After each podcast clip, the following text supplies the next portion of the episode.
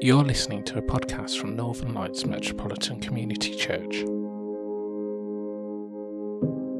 This is highlights from our weekly service.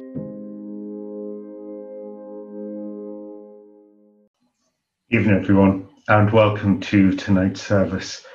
If you're joining us for the very first time, you are welcome to our community church, which is Northern Lights. The Metropolitan Community Church is a worldwide communion of churches whose foundation is the knowledge that God rejoices in each and every one of us. And everyone is welcome at the table of her Son. We gather each week to give thanks to God for her saving grace that is seen in Jesus' teaching and example. We gather to praise God for his goodness and to support one another as brothers, sisters, and siblings in Jesus. Our readings tonight, given to us by Abby and Ian, speak to us of a community of people from a very diverse background, each called into a community by the love, teaching, and example of Jesus. Their differences threatened the very essence of what they were called to be and to do, images of the risen Christ, and to proclaim Christ's love and acceptance for all people. Judith will expand on what that means for us as a diverse community too. As we prepare for our celebration this evening, let us recognise that although we are physically apart, we are united in the Spirit of God, who is love, compassion, and mercy. Could we with ink the ocean fill, and were the skies of parchment made, were every stalk on earth a quill, and every person a scribe by trade, to write the love of God above would drain the ocean dry, nor could the scroll contain the whole, though stretched from sky to sky. Amen. A reading from the letter of Saint Paul to the church in Rome, Romans thirteen, eight to fourteen.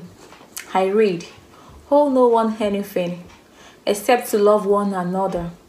For the one who loves another has fulfilled the law, the commandment, you shall not commit adultery, you shall not murder, you shall not steal, you shall not covet, and any other commandment are summed up in this word, love your neighbor as yourself. Love does no wrong to a neighbor. Therefore, love is the fulfilling of the law. Besides this, you know what time it is, how it is now the moment for you to wake from sleep. For salvation is nearer to us now than when we became believers. The night is far gone, the day is near. Let us then lay aside the works of darkness and put on the armor of light. Let us live honorably as in the day, not in reveling and drunkenness, not in debauchery and licentiousness, not in quarreling and jealousy. Instead, put on the Lord Jesus Christ, and make no provision for the flesh to gratify its desires." Hear the word of the Lord. A reading from the Gospel of Matthew, chapter eighteen, verses fifteen to twenty. "If another member of the church sins against you, go and point out the fault when the two of you are alone. If the member listens to you, you have regained that trust. But if you are not listened to, take one or two others along with you, so that every word may be confirmed by the evidence of two or three witnesses. If the member refuses to listen to them, tell it to the church. And if the offender refuses to listen even to the church, let such a one be to you as a Gentile or a tax collector. Truly, I tell you, whatever you bind on earth will be bound in heaven, and whatever you loose on earth will be loosed in heaven. Again, I truly, I tell you, if two of you agree on earth about anything you ask, it will be done for you by my Father in heaven. For where two or three are gathered in my name, I am there among them. This is the gospel of the Lord Jesus Christ. Thanks be to God. Hello. Let us pray. May the words of my mouth and the meditations of all our hearts be found pleasing in your sight, O God. Amen. How do you feel about conflict? Personally, I find it very difficult. I always have. I don't like being at odds with my friends, and I would much rather sort things out in a spirit of friendship, but it doesn't always work out like that, because we're not always in complete control of the situation. Sometimes I simply have to face up to the fact that words are going to be firm. People may get upset, especially me, and a resolution won't necessarily be found. It may take time. It may never happen. It ha- sometimes means a kind of cooling of, of a relationship. The worst case scenario is when I end up in some kind of limbo. It's not dealt with. I'm stuck, unable to move forward or back, and sometimes it's because of my own reticence, and other times it's because of a lack of willingness to listen on the part of the other person. The Christian church has always experienced conflict, mostly, in my opinion, because it is, certainly in this century, such a broad entity, which not only incorporates lots of different groups of peoples, but within those groups of peoples, a whole range of views about God, about religious practice, theology, Christology, eschatology. There is one thing that can be said about Christianity is that it has lots of ologies. Christianity is great because it manages to contain some very disparate groups of people. We're all allowed to have opinions really about anything vaguely touching on our religion. We are mostly not enclosed by rigid boundaries, told what to believe, from which we may not deviate without serious consequences. This is how some religious groups behave, but I'm referring really to the mainstream churches, which comprise the greater number of Christians in the world. However, at the very beginning of Jesus' life and ministry, there was conflict, even between Herod and baby Jesus. Then again, between Jesus and his family during his ministry, when they thought that he was mad, and they, they arrived in order to take him home. Between the Jewish and the Roman authorities, even among the apostles. In the Gospel of Mark, they're arguing for their rights to sit at the right hand of Jesus in heaven. And then Peter and Paul arguing and splitting the early church over whether new members of the church needed to be circumcised before admittance to the catechumenate, which was their name for the preparation period for, for new Christians. Conflict is a part of life, and how we deal with it could be said to be a measure of our maturity and perhaps our courage. When we listen to tonight's gospel and we hear Jesus putting his foot down quite firmly about the steps to take in the case of community conflict, he does seem to be being a bit harsh, especially when he himself didn't hold back when criticising the scribes and the Pharisees. There is a misconception that Jesus was always our gentle Jesus, meek and mild, our good shepherd who floated around Palestine doing good deeds. But we should beware of sentimentalising Jesus for, for fear of losing the message in our own need for comfort in a difficult world. Jesus came to change the world, and we cannot do this from under a comfort blanket. Jesus was and is wonderfully kind and generous, understanding, patient, forgiving, and all the qualities we should be able to expect in a God and a brother and a friend. But most of all, he was about love. But you don't call a powerful group of people whited sepulchres, just about the most hideous thing that you can call someone in authority in those times, and then accuse them of loading the backs of the poor with rules and restrictions and then not lifting a finger to help them, and that's coming up in Matthew twenty-three, without being a tough operator, with a clear disregard for your own safety. In reading the Gospels, we find Jesus is clear. Being a follower of his movement costs. Christian love costs. And we have to decide how much we are prepared to pay.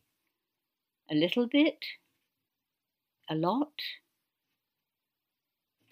Everything? The very early Christian church had real problems after seventy-five in the Common Era and the destruction of the temple in Jerusalem. Even more so when Christians were thrown out of the synagogues in eighty-five, around the time that the Gospel of Matthew was written, actually. The whole emphasis of religious life had changed, no longer based on Judaism, with its rules governing every aspect of life, but based instead on Jesus, the Christ, and his rule of love. Love of God and love of neighbour. So the church had to rewrite the rules of conduct, conduct for a new way of life. But rules can be misused. For example, this Matthew reading has been used by some churches to justify the hounding and shunning of their members for any contravention of their own rules of behaviour. For example, and this one comes from my own experience of listening to an elder of one such sect, a woman who divorced her abusive husband was banned and shunned by their church because divorce was against the rules. Her husband repented and remained within the community, marrying again. So it was not only unfair and emotionally and psychologically damaging, it was misogynist. How many gay or trans people have had their lifestyles, even their very existence, declared inappropriate? And how frequently strenuous efforts have been made by these communities to correct the so-called sinner by individual accusers, sometimes before panels like parish councils, often behind closed doors, and even worse, by attempts at cruel conversion therapies. Thank heaven the government is making plans to have these banned in this country. I remember a year or so ago being told by a trans woman that the pastor of a Newcastle evangelical church had told her that she was an abomination. All this cruelty being committed in Jesus' name. But back to our Matthew Gospel and Jesus' teaching. We are not told what it was the perpetrator had done to offend his accuser. It doesn't appear to be relevant. Now, this seems a bit odd, considering the lengths that the community went to in order to draw the offender back into the fold. Was it a big sin? Was it a mild infraction of the rules? Perhaps sin isn't the point. Maybe the offender's attitude is the point. I think the clue lies in the preceding verses to our reading. In it we find the Good Shepherd leaving his ninety-nine sheep to go searching for the one who is lost. So it is that every possible effort is made by the community in Jesus' parable to bring the so-called offender, sinner, back into the fold. First by the victim of the offence, then by two or three witnesses, not, I should say, witnesses to the offence, but witnesses um, to the victim's attempts to find a way through the conflict. When all else fails, the problem is taken to the whole community. And if this doesn't have the desired effect, then the offender will be treated, in quotes, like a Gentile or tax collector. But that was then a common Jewish phrase for any outsider. But we know that Jesus still loves them, as he made very clear in his behaviour towards both tax collectors and sinners during his ministry. No, we are talking here of people who choose to exclude themselves for reasons that we may never be able to deduce. But according to the parable, the whole idea behind these actions by the community should not be punishment, but reconciliation. Retaliation or revenge have no part to play in the Christian scheme of things. And like the lost sheep, no effort should be spared in trying to claim, reclaim a lost one. Every soul is precious. Jesus will have no one lost, even if a very thorough set of measures must be taken to rescue them. But if the desire for reconciliation is sincere, to reject the offer is to reject love, on which the whole Christian community is based. Fortunately for the offender in the parable, God's love is not time-bound. And the very moment that they decide to turn again towards their accuser, as soon as they are prepared to reconcile, to talk it through, to play their part in repairing the damage to the relationship between the two of them or the offender's relationship with the whole community, they are embraced, welcomed and given back all the rights of membership of God's family, the Christian community, just like the prodigal son in Luke's Gospel. And this is not just a matter for the Christian community to deal with on its own. Whenever two people are at odds with each other and try to reconcile their differences, or they have a joint need upon which they agree, then Jesus promises to be with them, adjudicating but comforting, and always on our side. When two or three are gathered in my name, I am there among them. To address our God in prayer and to welcome him into any situation is to underline the fact that God is the very reason that we all come together as a community in the first place. And it should be the first and last commitment that we make in any gathering that's held in God's name. Writing this sermon has reminded me of a lot of things. Like Jackie in her sermon last week, I too read around the text, and sometimes also by people I don't necessarily agree with, to get what Jackie called a broader view. In doing so, it's possible that this exercise has helped me with my own feelings towards conflict and its resolution. Perhaps I don't really need to be so shy about speaking out, but making sure that it's in the spirit of reconciliation and based on the love that I know our church is based on, and trusting that Jesus will, as he promised, be there with me, and bringing his healing presence to us all.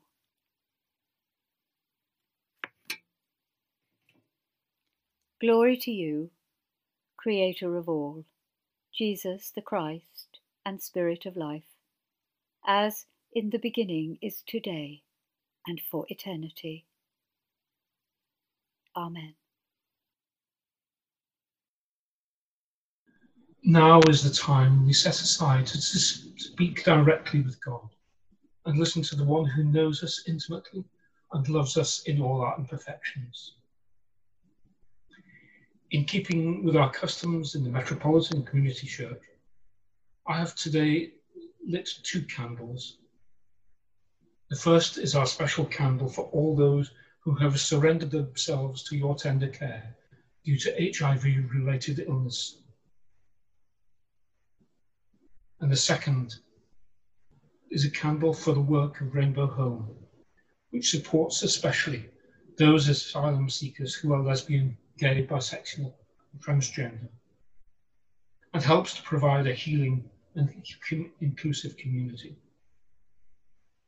So let us pray together for ourselves, for those we know and love, for our communities, and for the wider world.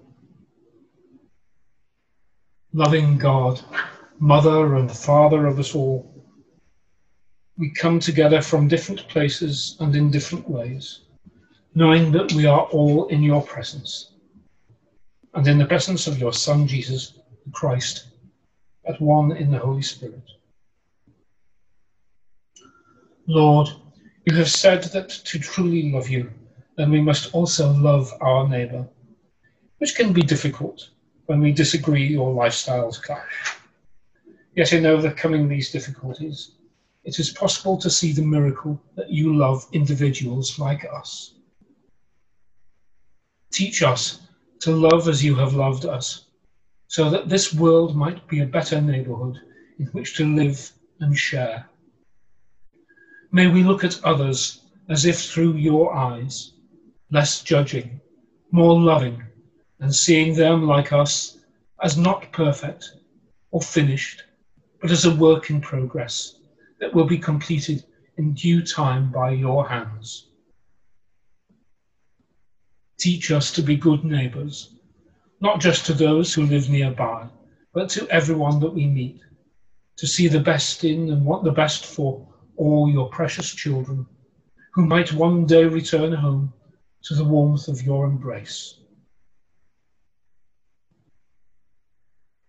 We bring to you all our neighbours in the worldwide church, in the universal fellowship of Metropolitan Community Churches, in Northern Lights M C C, church leaders everywhere, and all who are faithful, that in setting our hearts steadfastly on the eternal truth of your love, we may be nourished and healed, that we may yield good fruit, and that we may be integral to a healing community.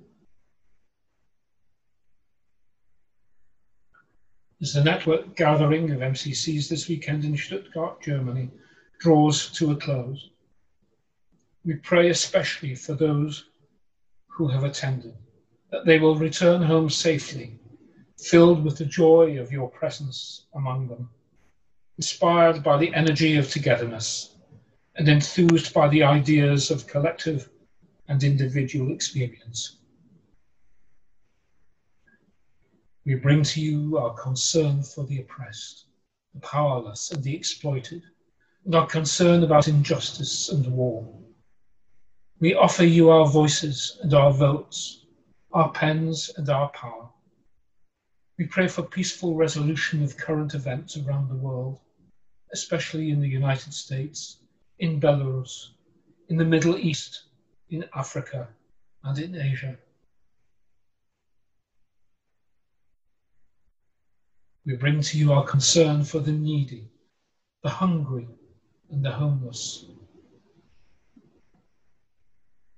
We offer you our money and our time, our skills and our knowledge. We pray for speedy resolution of the enormous social and economic challenges brought about by the coronavirus across the world, as people experience the effects of lockdown, furlough, and uncertain future arising from a weaker economic climate. We bring to you our concern for the disadvantaged and the discriminated against, for those who are destitute or in distressing financial circumstances, or who are victims of abuse or hungry or unable to work, that their situation may be relieved. We offer you our help and our support, our friendship and our readiness to give of ourselves. In the week of the World Day of Charity, we pray for all organisations, charities and community bodies that work to support individuals, communities and their environments, and for all those who volunteer themselves to help make the world a better, healthier, more fulfilling place in which to live.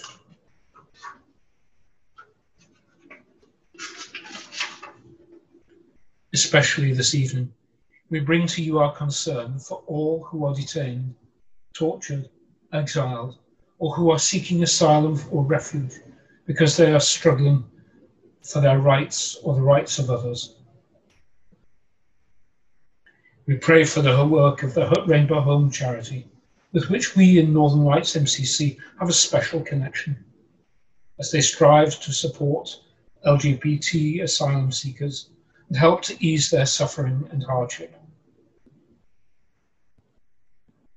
We bring to you all our concern for all those experiencing isolation, anxiety, frustration, discomfort or pain, and for those who are afraid because they are ill or have been injured.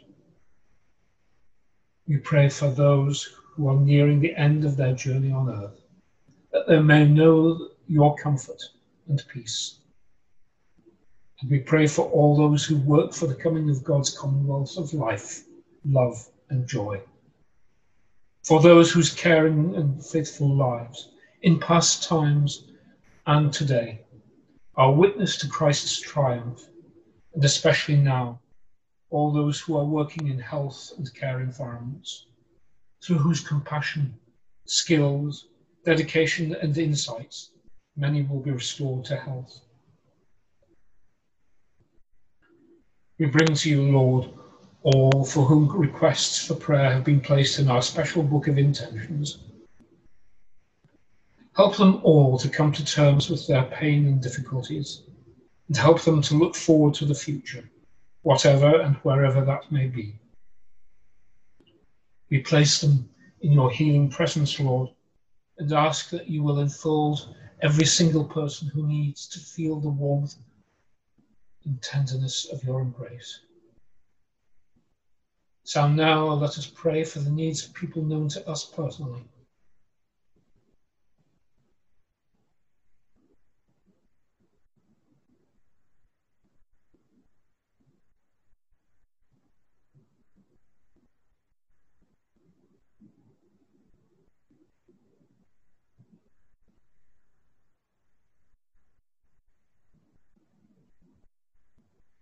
Be with us all, Lord, in our daily struggles to faithfully follow you, in our periods of doubt and despair, and in times of happiness, health, and loving.